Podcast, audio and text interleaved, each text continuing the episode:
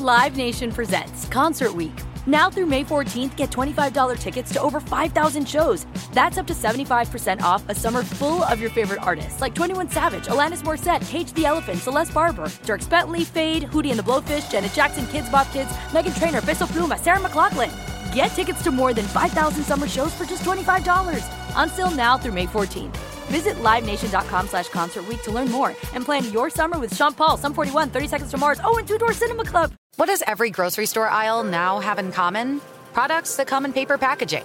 And we don't just mean the obvious ones like cereal boxes and juice cartons. From beauty products to boxed water, there are more opportunities to go papertarian than ever before. So, why should you? Because paper comes from a renewable resource and can be recycled up to seven times. Simply put, it's the smart choice for the environment. And it turns out, the easiest choice for you. Learn more at howlifeunfolds.com slash papertarian. It's time to get inside the Giants home. Let's go, let's go, let's go. On Giants.com. Like it, I like it, I and like the it. Giants mobile app. Boom, give me some juice. Part of the Giants Podcast Network. Let's roll. Welcome to another edition of the Giants Huddle Podcast, brought to you by Citizens, the official bank of the New York Football Giants. Our normal Friday show, we're going to have Bob Papa with Brian Daboll. Lance Medow previews the Green Bay Packers and Monday Night Football with Matt Schneidman, who covers them for The Athletic. But we're going to lead off with an interview with the Giants starting quarterback this week. And now in this week's Giants Spotlight is Giants starting quarterback Tommy DeVito. Tommy, how are you, man? Good, and yourself? I'm doing great. Thanks for being with us. Uh, what did it mean to you to find out so early in the week that Brian Daboll and this coaching staff had confidence in you to be the Giants starting quarterback coming off the bye against the Packers? Uh, I felt good, but you know, ultimately that's the goal. Um, you know, I just try to take it one day at a time and just try to prove myself and try to earn the respect of my players and ultimately the coaches. Absolutely. Does it help you as a young quarterback to know earlier in the week that you were going to be the starter, or would you have just prepared the same no matter what you would have been told earlier? I mean, you like to say you prepare the same either way, but it does definitely help early on to have that happen early on in the week as it did. So now, as as you've kind of prepared during the bye week, how did you balance trying to focus on your football, become a better player? Obviously, it's been a long year. Your college season would have been over already heading into the bye, right? So how'd you balance kind of getting the rest, but also trying to stay focused on football? Yeah, I did a mix of both. I mean, early on the week, I came in for a couple days and then got away for about three, four days just to be able to just decompress from football. Not too long where you'll feel like you're away from it for too much. So got back and then just got back into rhythm and then obviously practiced this week. So I think I had a pretty good plan in that place. And obviously, being in the area, there's a lot of demands on you and your time now as the Giants starting quarterback.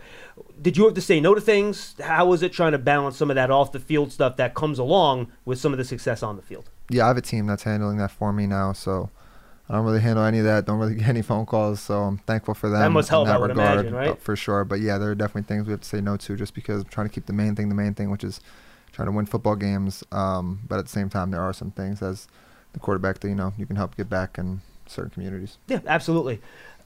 You had a lot of snaps in the preseason. You had a lot of snaps in training camp.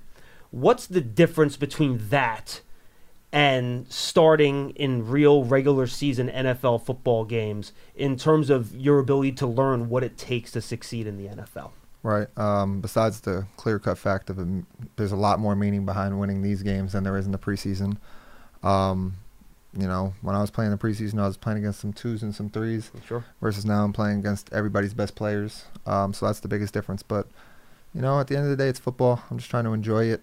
Um, going out and playing the same game I've been playing since I was five and six years old. So that's how I, that's how I think about it. A coordinator's throwing a lot more stuff at you. I imagine the stuff in the preseason is probably more vanilla, right, in terms of schemes and stuff like yeah, that. Yeah, definitely more vanilla. But I think now, um, you know, I've done a great job. They've done a great job, you know, building things around me and letting me feel as comfortable as possible back there, and just letting me go out there and play football freely. Where do you think you've made the most improvement and learned the most in terms of facet of your game, getting so much experience in these real meaningful regular season games? Yeah, I think I've tried to grow week to week. I think there's always one or two things that I've tried to put my finger on where I'm like, I'm correcting this this week, and then I'll try to get better at that versus other things. But I think week to definitely from the first game to the second, I think that was the biggest jump. Um, you know, or getting thrown into from the Cowboys to the Commanders game was probably my biggest jump, um, and then continuing to jump from there to the Patriots, and then hopefully this week continue to do that and continue to improve on small things that can affect our offense.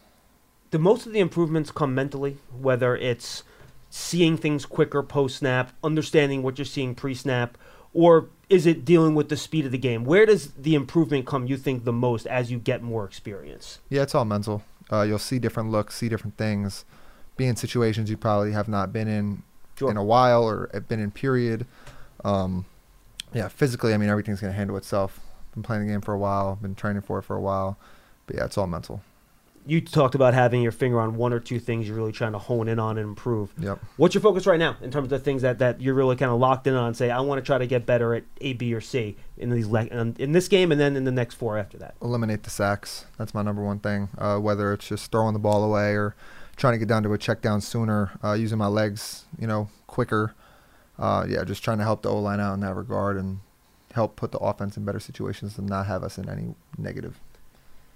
What kind of process? Uh, how do, or how maybe how does your process have to change to, to try to avoid that? Is it a matter of after you get through that first read, getting to your second one quicker? Is it not getting your eyes down, looking at the rush, keeping your eyes downfield? What are some of the things that you kind of have to train your mind to do in order to help avoid some of those sacks? It's a little bit of everything you're saying. I mean, some it depends on the play call. Honestly, sometimes you can skip over some things quicker, depending on what the defense is doing. Sometimes you just you feel that pocket collapse a little quicker. You can just get it out of your hands a little faster rather than try to extend it, or vice versa. Um, it's just give and takes. It all depends on the situation that you're in, the field position you're in, the situation of the game. So, really, just as I've been building all those and watching the film on them, there's a ton that I can clean up, and I look- forward to going out this week and proving that. How has it been working with John Michael Schmitz at center? You know, doing protections and stuff like that pre-snap. It's been awesome. You know, he's a really cerebral guy. Um, he takes obviously pride in it. Um, and you know, he's he's great. I mean, he's the first NFL center I've really worked with, have been around, so I don't really have anyone to compare him to. So, but I know he's just he's been awesome. You know, we kind of we talk a lot, make sure we're on the same page, and he's the commander of that offensive line, so I let him roll. No turnovers last two starts. I imagine that's something you probably take a lot of pride in. Uh, what do you think some of the key things you've done to avoid some of those issues where turnovers can flare? Because there really haven't even been any passes where it's been close, right? I think you've done a really good job of not putting the ball in danger. Yeah, I think that's just um, a testament to the play calling, the offensive line, the receivers. Honestly, the play calling putting me in a good situation. Uh, the receivers having enough separation in their routes to where Sure. you're not getting put in that situation. The offensive line, you know, have having that pocket firm to let me be back there clean to make a decision and don't feel flustered or pressured or tight coverage or anything like that. So they've really made it a lot easier on me. And at the end of the day, it's just I'm supposed to just go lead the offense down and score points and make good decisions and just take care of the ball. So that's all I'm trying to do. People talk about drafting a young quarterback and developing them, and they kind of just throw that out there as a thing. As someone that's experienced this, how what, what's the process like? What does the operation look like? The way you've worked with Brian Daboll, Mike Kafka, uh, Shea Tierney to develop as a younger quarterback, while Daniel and Tyrod were maybe the starters, you weren't getting a ton of snaps in practice once you got to the regular season. What does that quarterback developmental process look like as a member of the Giants? Yeah, it's been a little crazy, honestly. Especially really during OTAs and camp is when it was a lot. You know, they kind of do it in terms of I guess how they teach babies how to swim now. They just throw them in the pool and they just start floating at some point, Good luck. right? So yeah, that's how it is. It's like you know you're trying to drink out of a fire hose. But I think uh, looking back at it now, that helped me um, because at that point I was just trying to float, and now like I feel like I'm starting to get a hang for some of these things. So they've done a tremendous job with that in that aspect. But then just ultimately meeting with Dave's on a weekly, even when I was on practice squad. I know he's mentioned that in the media before, but just being able to pick each other's brains, just watching some random games or random uh, cut ups of like interceptions or touchdowns or what would you do here, what would you do here, uh, situationally, it's just so we've always kind of been on the same page as to what he sees, what I see, and then we just we talk about it, we have conversation. Yeah, Mike Kafka talked today about during the bye being able to talk to you and try to really mold the offense around what you like and, and what you do well. Have you found that it's a good give and take where they're taking your input in terms of what you think you're good at, what works for you, and, and what they're putting in the game plan each week? Oh, 100%. And I mean, I appreciate them for that because, I mean, ultimately, nobody has to do that, right? I think it's obviously in some coaches' best interest to play to your players' strengths, but at the end of the day, they could have just been out there like, hey, this play is going to work, make this work. But, you know, it's a lot of communication, like you said. Uh, me and Calf have grown so much over the past couple weeks um, as people together. So, you know, I appreciate our relationship in that regard. But, um, yeah, they've done a great job helping put me in good situations, knowing what I like. If I don't feel comfortable with something, we scrap it immediately. So, um, I think everything's been really positive. I know you're not surprised by this, and no one is because he's such a pro. But obviously, Tyrod, Tyrod Taylor was disappointed he wasn't named the starter this week. You talked about what a help he's been to you all year, getting you ready to play. Have you been just really impressed with just what a professional he's been and how he's continuing to help you, and, and how is he continuing to help you even this week? Yeah, I'm impressed by Ty every day. I mean, he's been in this league for that long for for a reason. He's a great dude. He's been in situations where he's been the starter, the two. I don't know if he's ever been a three, but I mean, there's a reason that he's here for it. I remember he said this a long time ago during camp. Was he was like, if you don't treat this as a profession, you won't be here very long. So, you know, a lot of guys just treat it as football when Mm-hmm. ultimately it is football. But at the same time, like this is this is my job. This is everybody here's job. So, if you don't treat it as such, you, it's a business. You know, it's always a revolving door. So I try to treat it as that every day. Like I'm in here early, staying in late, like the whole you know the whole regular deal. But really just trying to embrace it as you know a job. So um, you know, I appreciate him for that. He continues to, like I said, impress me every day and do something new or say something new. I was just I'm like, I'm like, wow, like I never thought about this this way or that way. So, you know, I appreciate him. Uh, one quickie about the opponent. What do you see when you look at the Packers defense on tape? They have a good defensive line, uh, good secondary, some guys returning that'll that'll help them. But I mean, I've I faced Rashan Gary before. I was going to say another Jersey guy to- coming after you, man. Yeah, we used to play against each other in high school. I always thought I was going to be done with them, but here we are again. uh, so I look forward to playing against them this week. Um, home game, Monday night crowd, national TV. I mean, I imagine this is in some ways. I know you can't think of it this way, but have you at some point during the bye sat back and you're like, "All right, this is this is pretty cool, man." Uh, honestly, not too crazy. I mean, I think of it just like a regular game. Uh, even though I know it is, you know, the only game on at night, and it's all everybody waits to get home from work to do and watch. There's gonna be a lot more eyes, but at the end of the day, it's it's a football game to me, whether it's on Wednesday, Thursday, Friday, Saturday, Sunday, or Monday in this regard. Um, yeah, I'm just gonna go out, enjoy it, have fun, and just play a kid's game. That's what you got to do. Final question: Has there been a moment that sticks out to you over the past month, as everything's kind of you know hit you a million miles an hour? That has been like, all right, this is as a kid that's grew up in this area and knows what's going on around here. You're like, all right, this is pretty cool. This is pretty special. This is what it is to be the starting quarterback of the Giants. Does anything stick out to you at all? Um, I mean, the one moment I could definitely say was just my first touchdown against the Jets. I'll say that, like, or was that even my first? That was my first touchdown. Yeah, it was. Now I'm thinking about, it, I'm like, wow, it's a while ago. But yeah, the Jets probably my first touchdown. That or the as far as like being the starter, probably the whole this deal like that kind of that kind of took off uh, in a crazy regard. But I mean, How many people have you to explain what that means to? Uh, over the past few weeks. not too crazy. Like I've I've talked to the media about it before. I mean, I don't really have a specific, you know, explanation for it. It's kind of just you know, like you see you've seen older Italian people do it, so I think it's kind of just funny. I got talked into doing it, and there it was.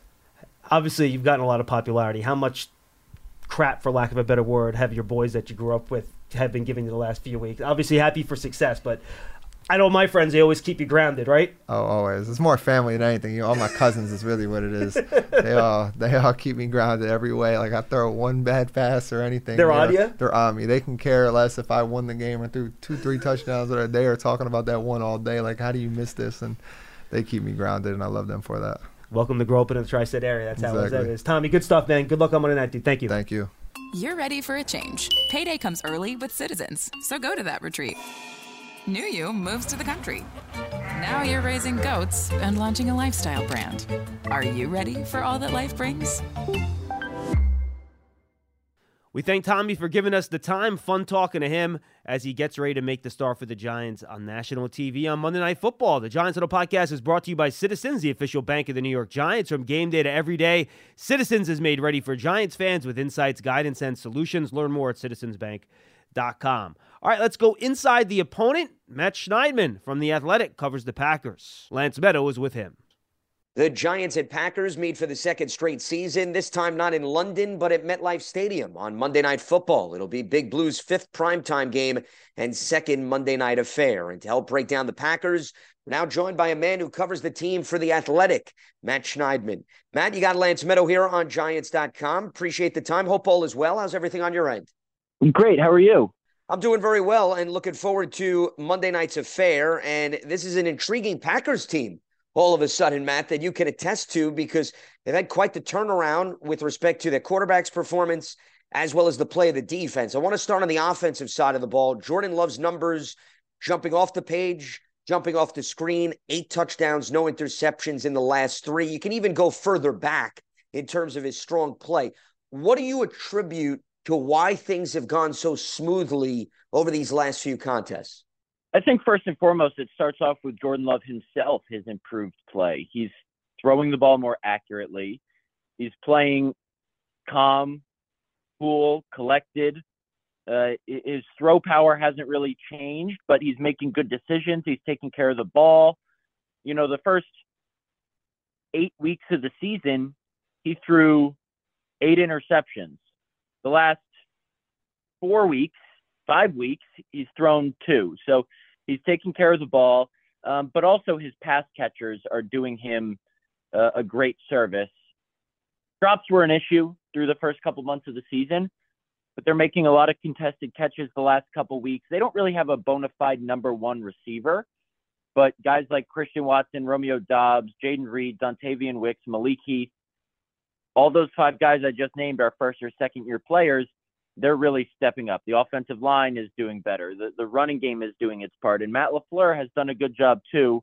Um, so I think it's a it's a collective effort, but certainly, you know, the Packers hadn't scored more than 20 points in a game from week three to week 10, and from week 11, I'm trying to do this quick math in my head. From week 11 to week 13. So the last three games, they've scored over 20 in each of those games. So certainly clicking on all cylinders, which is why they're back at six and six and currently holding a playoff spot.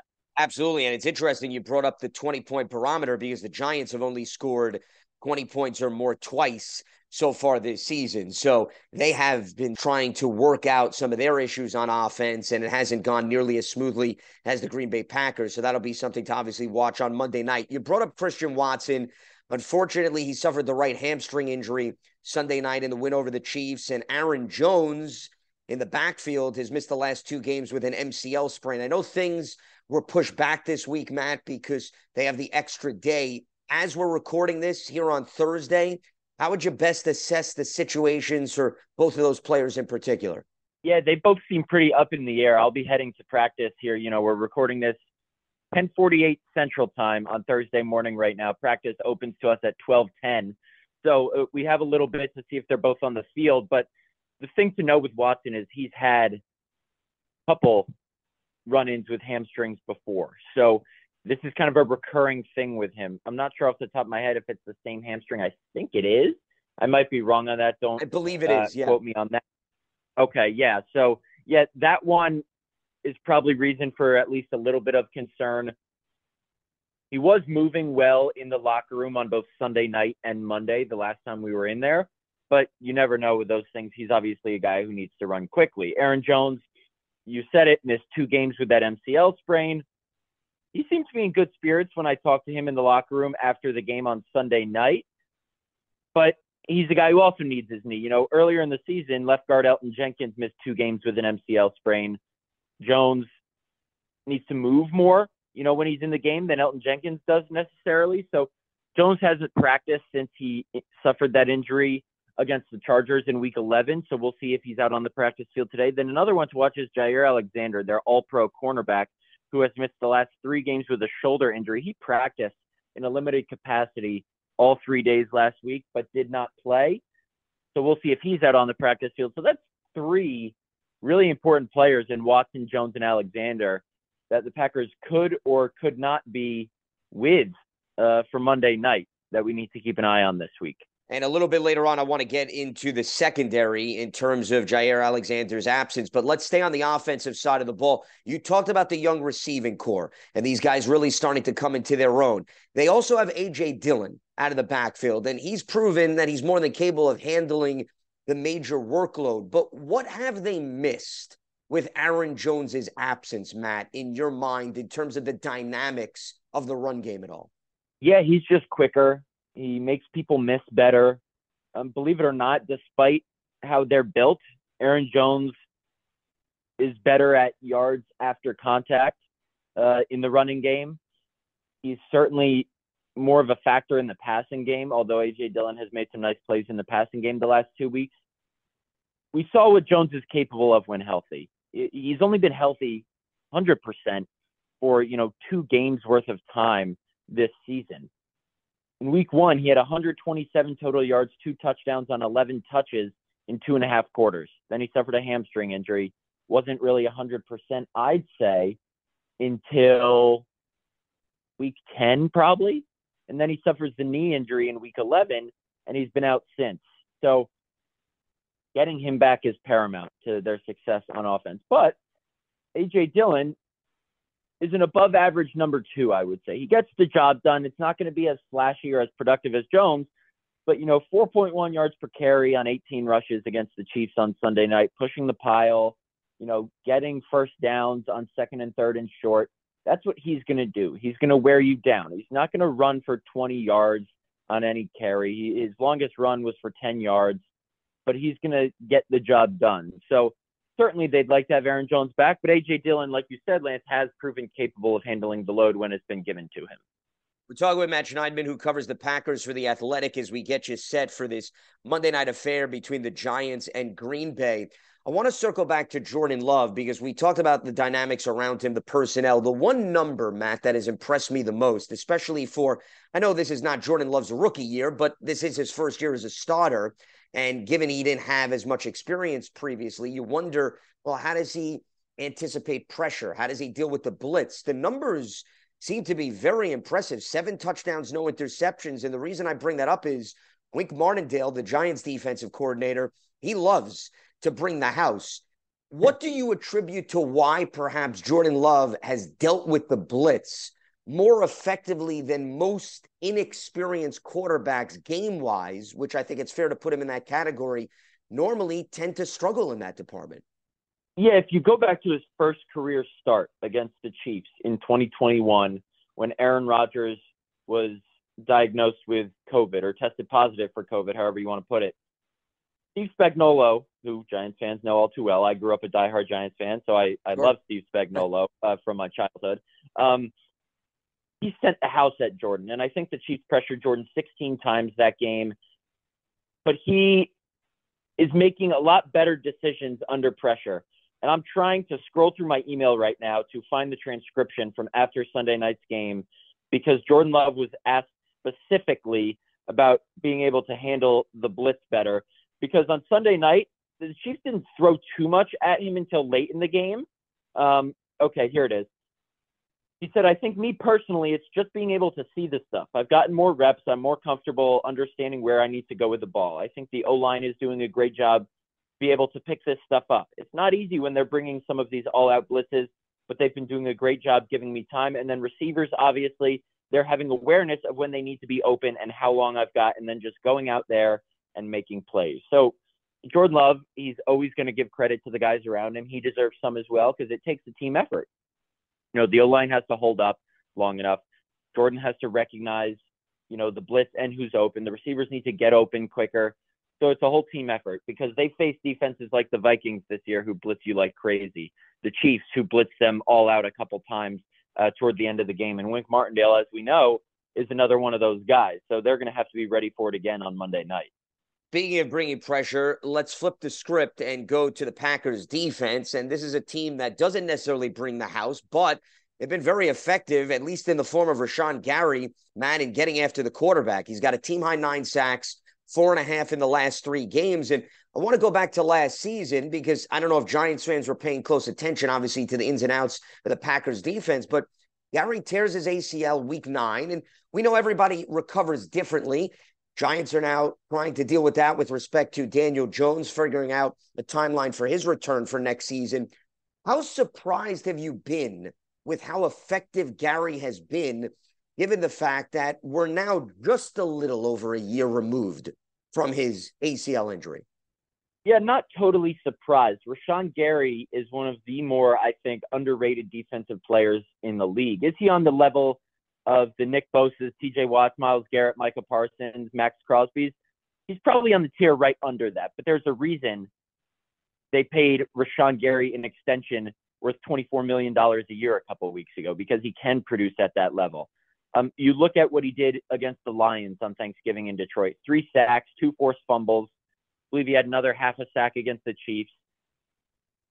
This is the guy he is. He's not tremendous in the run game, but he will get after you, and you have to throw a chip or two straight up blocks at him to prevent him from wrecking your game plan. You know, the last couple weeks he has shown why they pay him $24 million a year after a stretch there. You know, week seven to 10, he had no sacks.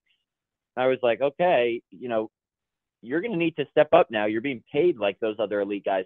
And he has stepped up. He, he is the Packers' best player, I would say, on both sides of the ball. And if you don't have a really solid plan for him, he is going to ruin your day or night whenever you play. And the Packers have some nice complements around him. And maybe it's not fair to call Preston Smith a complement given his veteran experience, but it has been a team effort, I would argue, around Rashan Gary. With that being said, Matt, you brought up the run defense, and that's the one number that is a bit of a head scratcher because they're 30th in the NFL. They're giving up 136 rushing yards per game. And I think if you're the Giants, especially with a young quarterback in Tommy DeVito, you want to be able to run the ball effectively. What is the explanation behind? Okay, they've been effective in getting after the quarterback, but there's still holes in the run game. And I think it's fair to say we saw Isaiah Pacheco take full advantage of that. Yeah, it, it's an ongoing issue for the Packers. They have been horrible at stopping the run for as long as I can remember. This is my fifth year covering the team and they've never been good at it. You know, at least not on a consistent basis. They've allowed over 200 yards rushing to the Lions. Uh, the first time they played to the Falcons this year, um, they allowed over 200 yards rushing, I believe, to the Pittsburgh Steelers, if I'm not mistaken.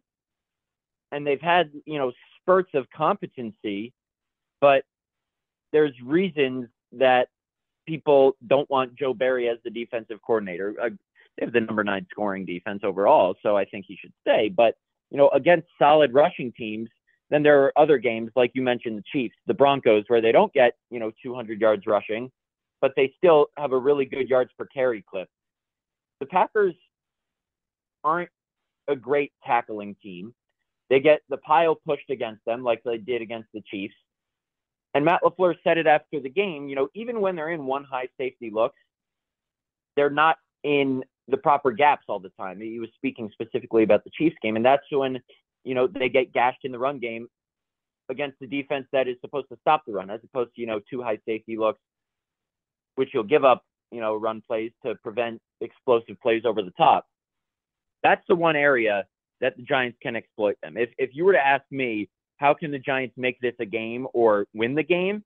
It's really get Saquon going on the ground and gash the Packers in the run game because Green Bay has shown nothing to convince me that they can consistently stop the run. And I'm thinking the same way that you are. I think that this could be a big Barkley game if the Giants could have success on the ground, given the fact that they tried to do that against New England. Patriots were effective in containing him, put it more in the hands of the Giants defense as well as Tommy DeVito. And that brings me to the pass defense because I'll circle back to Matt, what you were talking about earlier. You mentioned Jaire Alexander. He's been sidelined the last four games, seven games he's missed overall, back and shoulder injury. So you take away their best corner, you trade Rasul Douglas to the Bills around the deadline, and now you're left with a lot of question marks, including Corey Ballentine, who Giants fans are familiar with, their 2019 sixth round pick.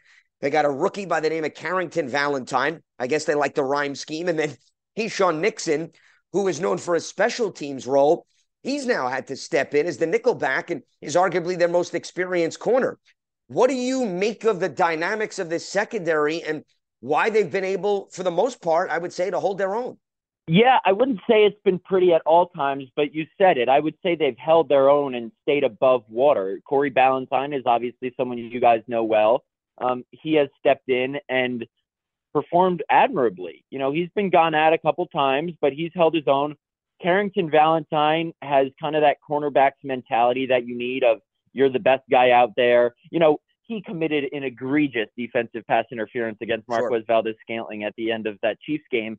And I asked him after the game, when did you know it was safe to do the gritty? Because he, he started celebrating right after that play. And he goes, Oh, uh, uh, of course, right away. Like, you know, I didn't, I don't know what PI you're talking about. I didn't see no flag on the field. Like that's the kind of delusion you need to have if you're going to be a successful corner in this league.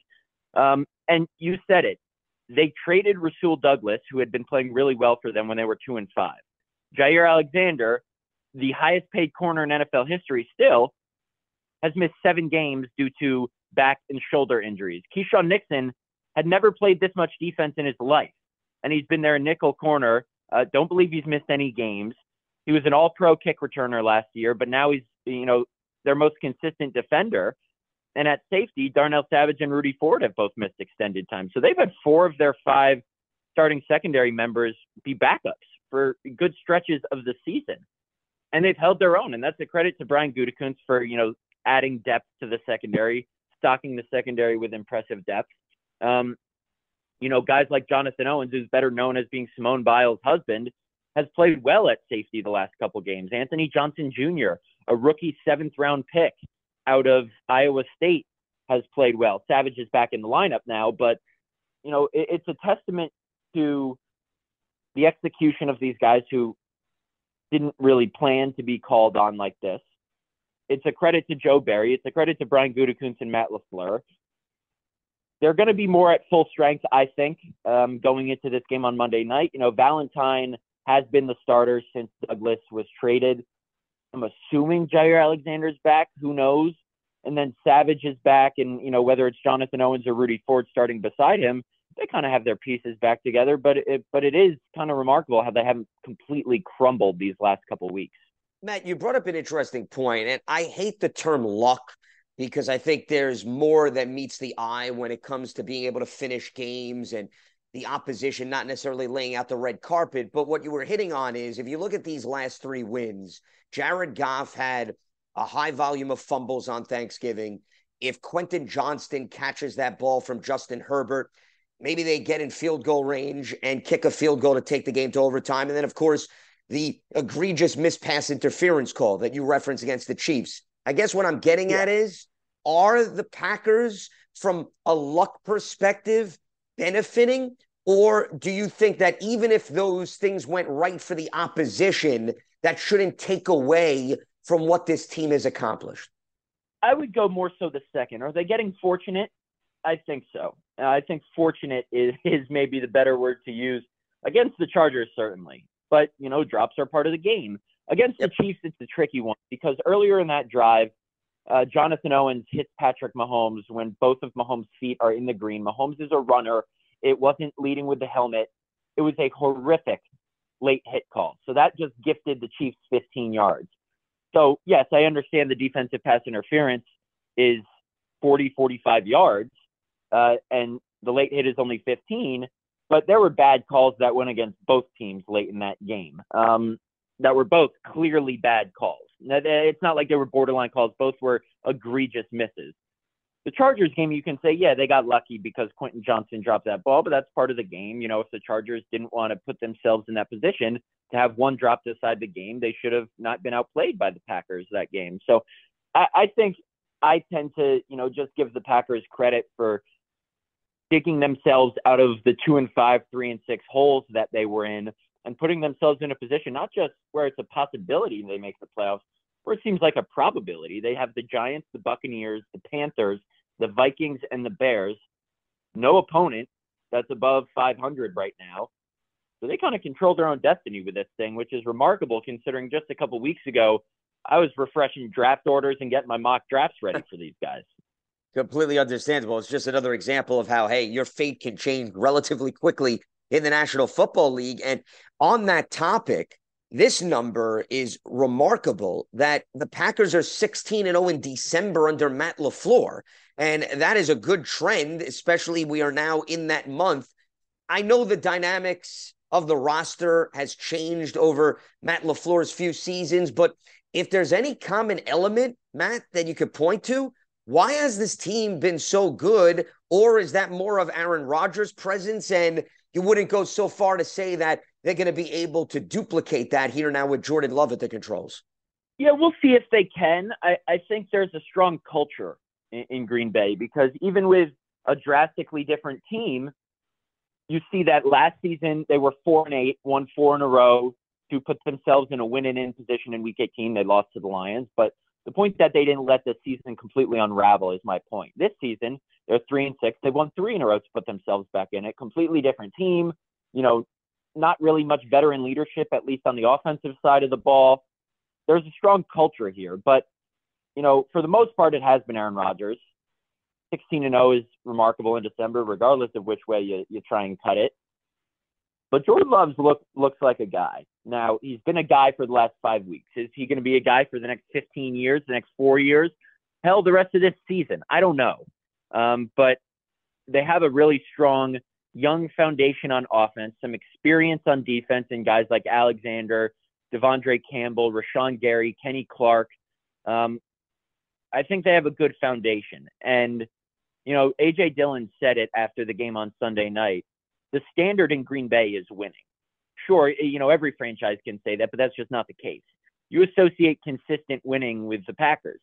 And yes, it's been largely because of quarterback play over the last 30 years but it's kind of been seeped into this building, uh, the standard of winning. And Jordan Love looks like the early returns, at least, that he could be that next guy to usher in this next era of winning Packers football.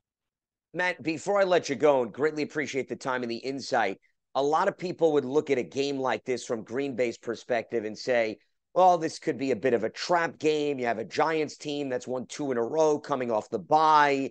Green Bay, still a relatively young team. They've had some ups and downs this season.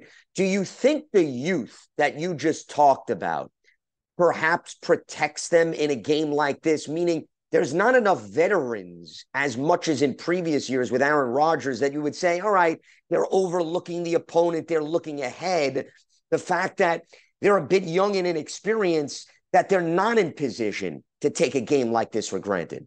Yeah, it's kind of a you don't know what you don't know sort of thing, and they haven't been favored for a while. You know, they're six and a half point favorites last time I checked now, and they've you know just been underdogs the past you know couple months, just going with the wind, you know, playing with house money, that sort of thing. And now it's going to be interesting to see how they start off this game because they've started off the last two games against teams that were heavily favored, the Lions and the Chiefs, with a touchdown on the opening drive, touchdown on I think the first two drives, yeah, they scored uh, 20 points in the first quarter against the Lions.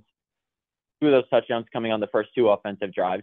And they scored touchdowns on the first two offensive drives against the Chiefs. It's kind of a, all right, screw it, let's just go out there mentality, I think. Now they're favorites. Now they're the front runners again, even at six and six. And they need to make sure this, you know, good feeling, this high of the last two weeks, the last three weeks, doesn't seep into this Monday night just because you know, it might be an easier opponent on paper because the second you do that is the second you suffer the fate of the Lions and the Chiefs and you get upset by a team that you should beat. So that's the challenge this week. I'll be interested to see how they're approaching this game when we get into the locker room later today, but certainly I do not think this is a, you know, easy win. Um, I think the Packers are going to win, but there's a reason the games are played on the field and not just on paper. Absolutely. That's why the NFL is defined by parity, because just when you think you figure it out, they have other plans. It is the Giants and the Packers on Monday Night Football as these teams will meet for the second straight season. He is Matt Schneidman, who covers the Packers for The Athletic. Matt, always great catching up with you. Greatly appreciate the time and looking forward to Monday night's game. My pleasure. See you out there. You got it. My pleasure as well. You love turf. You're good at it. So you start a turf biz. Business grows your savings grow. Become the most celebrated name in turf. Are you ready for all that life brings? We thank Matt. Great insight there on the Green Bay Packers, who are going to be a tough opponent on Monday night. Great job by Lance.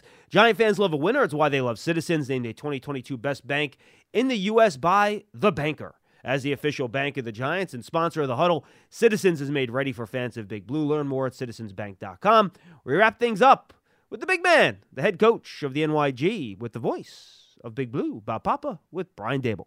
And as always, we're joined by the head coach of the New York Football Giants, Brian Daboll. Giants take on the Green Bay Packers. Giants had a chance to enjoy their bye week and now getting ready to take on Green Bay. They've won three in a row. Coach, um, as you went through the bye week, did you learn anything as you did some extra looking back at the first part of the season uh, that you saw on tape that maybe you had missed? Yeah, you know, like I said, Bob, we try to do that each week, um, stay on top of our trends and tendencies. But to have a little extra time, you certainly dive into it a little bit more, and it was a productive week. You made the decision and the announcement earlier in the week that Tommy DeVito would get the start. Um, he's won two in a row uh, going into the bye. Now going against a Packers team that, you know, boasts a really good defense. Coach, you know, we talk about everybody gets, you know, very focused on Jordan Love and what he's doing as his first year as starter. But when you take a look at what the Packers have done defensively, it's pretty impressive, especially with the guys that can get after the quarterback. What's your take as you looked at them on film? Yeah, first of all, they don't give up a lot of points. Um, I think there's been two games where it's been 25 or more points. Um, so they've done a good job of, of holding the opponent. They play very good red zone defense. Um, like you said, they have good pass rushers. Well, that's Preston Smith, Gary. You know, they have good young talent with Quay Walker. Um, you know, Alexander is a, a, premier corner in this league. Kenny Clark is a problem inside. So they play good team defense, um, do a really good job tightening up in the red zone and have, have played good football. You mentioned Rashan Gary. Obviously, this is a little bit of a homecoming for him, uh, having grown up in New Jersey.